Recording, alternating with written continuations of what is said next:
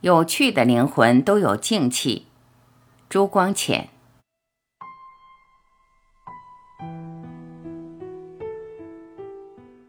所谓感受是被动的，是容许自然界事物感动我的感官和心灵。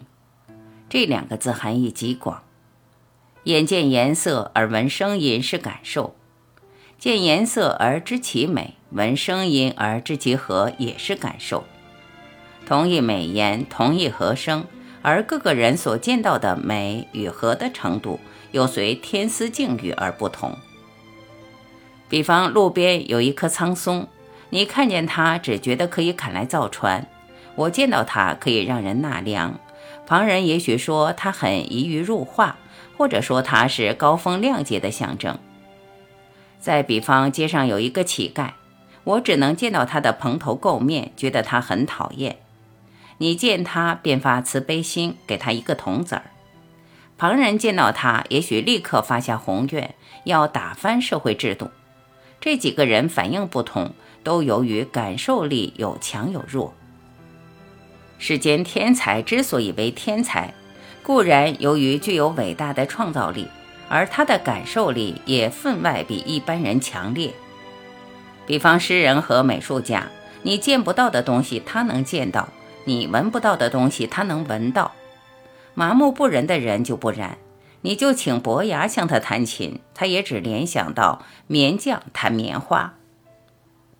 感受也可以说是领略，不过领略只是感受的一方面。世界上最快活的人，不仅是最活动的人，也是最能领略的人。所谓领略，就是能在生活中寻出趣味，好比喝茶。可汗只管满口吞咽，会喝茶的人却一口一口的细啜，能领略其中风味。能处处领略到趣味的人，绝不至于沉寂，也绝不至于烦闷。朱子有一首诗说：“半亩方塘一鉴开，天光云影共徘徊。问渠哪得清如许？为有源头活水来。”这是一种绝美的境界。你姑且闭目一思索，把这幅画印在脑里，然后假想这半亩方塘便是你自己的心。你看这首诗比你人生苦乐多么切当。一般人的生活干燥，只是因为他们的半亩方塘中没有天光云影，没有源头活水来。这源头活水便是领略的趣味。领略趣味的能力固然一半由于天资，一半也由于修养。大约静中比较容易见出趣味。物理上有一条定律说，两物不能同时并存于同一空间。这个定律在心理方面也可以说得通。一般人不能感受趣味，大半因为心地太忙不空，所以不灵。我所谓静。便是指心界的空灵，不是指物界的沉寂。物界永远不沉寂的。你的心境越空灵，你越不觉得物界沉寂。或者我还可以进一步说，你的心界越空灵，你也越不觉得物界喧嘈。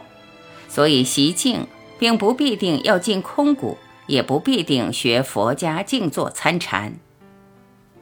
静与闲也不同。许多闲人不必都能领略静中趣味，而能领略静中趣味的人也不必定要闲。在百忙中，在尘世喧嚷中，你偶然丢开一切，悠然遐想，你心中便蓦然似有一道灵光闪烁，无穷妙物便源源而来。这就是忙中静趣。我这番话都是替两句人人知道的诗下注脚。这两句诗就是。万物静观皆自得，四时佳兴与人同。大约诗人的领略力比一般人都要大。近来看周启孟的《雨天的书》，引日本人小林一茶的一首匪句：“不要打呢，苍蝇搓他的手，搓他的脚呢。”觉得这种情趣真是优美。你懂得这一句诗，就懂得我所谓静趣。中国诗人到这种境界的也很多。现在姑且就一时所想到的写几句给你看。鱼戏莲叶东，鱼戏莲叶西，鱼戏莲叶南，鱼戏莲叶北。古诗，作者姓名佚。山笛雨矮，雨暖微萧，有风自南，一笔新苗。陶渊明时韵。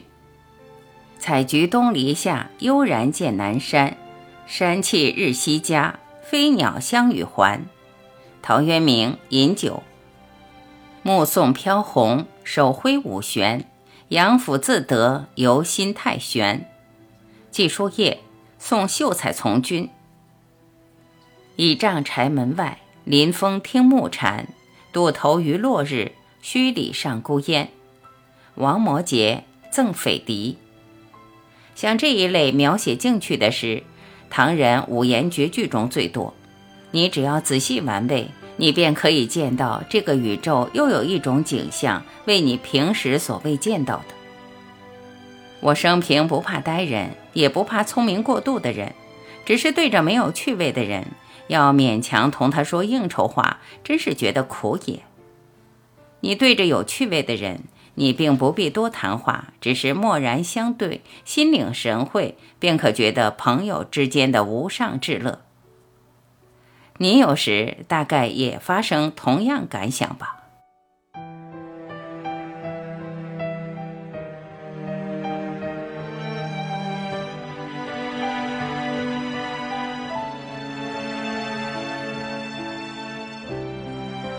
感谢聆听，我是晚琪，今天我们就到这里，明天再会。